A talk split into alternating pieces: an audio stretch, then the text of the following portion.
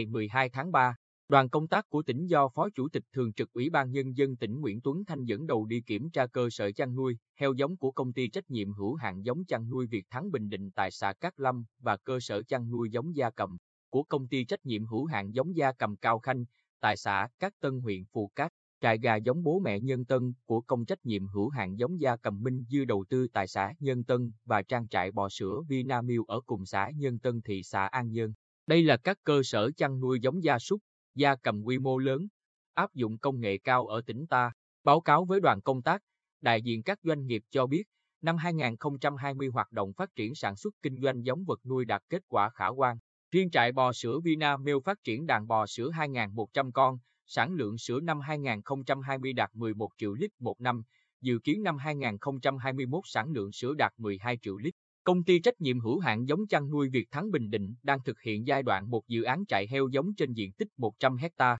Hiện doanh nghiệp đã xây dựng chuồng trại trên diện tích 60 hecta, thả nuôi 21.000 con heo giống, trong đó có 5.600 con heo giống cụ kỵ. Ông bà, năm 2020 công ty đã xuất bán 23.000 heo con giống. Năm 2020, công ty trách nhiệm hữu hạn giống gia cầm Minh Dư cũng đã sản xuất và cung ứng cho thị trường trong và ngoài nước trên 100 triệu con gà giống một ngày tuổi chất lượng cao. Hiện công ty đang hoàn thiện dự án trại gà giống bố mẹ nhân tân áp dụng công nghệ cao. Tuy nhiên, hiện vẫn còn 4,5 hecta diện tích đất của 10 hộ dân nằm trong phạm vi dự án chưa được địa phương đền bù, giải phóng mặt bằng, khiến việc đầu tư thực hiện dự án theo quy hoạch đã được Ủy ban Nhân dân tỉnh phê duyệt gặp nhiều trở ngại. Hoạt động sản xuất kinh doanh của công ty trách nhiệm hữu hạn giống gia cầm cao, Khanh cũng có chuyển biến tích cực. Nhưng hiện nay doanh nghiệp chưa thực hiện được dự án mới trang trại chăn nuôi sản xuất giống gà ta cao khanh công nghệ cao vì còn nhiều diện tích đất trong phạm vi dự án đang xảy ra tranh chấp, khiếu kiện, đòi hỏi quyền lợi giữa các hộ dân và chính quyền xã Cát Tân.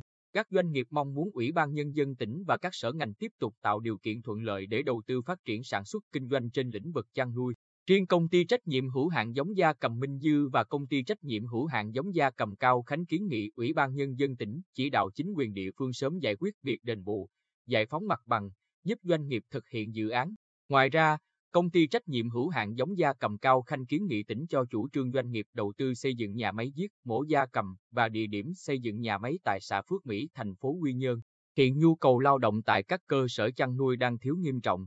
các doanh nghiệp đề nghị các sở ngành của tỉnh và chính quyền địa phương cùng phối hợp mở các lớp đào tạo tập huấn, tuyển dụng lao động vào làm việc tại các cơ sở chăn nuôi. Sau khi đi kiểm tra thực tế và nghe ngành chức năng, các doanh nghiệp báo cáo tình hình đầu tư sản xuất kinh doanh. Phó Chủ tịch Thường trực Ủy ban Nhân dân tỉnh Nguyễn Tuấn Thanh đánh giá cao sự nỗ lực của các doanh nghiệp và nhấn mạnh, quan điểm của tỉnh là luôn khuyến khích và tạo điều kiện tốt nhất cho các doanh nghiệp đầu tư phát triển sản xuất kinh doanh chăn nuôi quy mô lớn, khép kín áp dụng công nghệ cao cũng như việc đầu tư xây dựng nhà máy giết mổ, chế biến thịt gia súc, gia cầm để tiêu thụ nội địa và xuất khẩu. Tuy vậy, doanh nghiệp phải quan tâm đến việc đầu tư hệ thống xử lý chất thải, nước thải trong chăn nuôi, đảm bảo môi trường sinh thái. Quá trình đầu tư phát triển sản xuất kinh doanh, các doanh nghiệp cần chia sẻ hỗ trợ con giống kỹ thuật chăn nuôi và thu mua sản phẩm chăn nuôi để chế biến, tiêu thụ, đảm bảo lợi ích lâu dài. Đồng chí cũng yêu cầu ngành chức năng của tỉnh chính quyền thị xã An Nhơn và huyện Phù Cát tập trung giải quyết việc đền bù,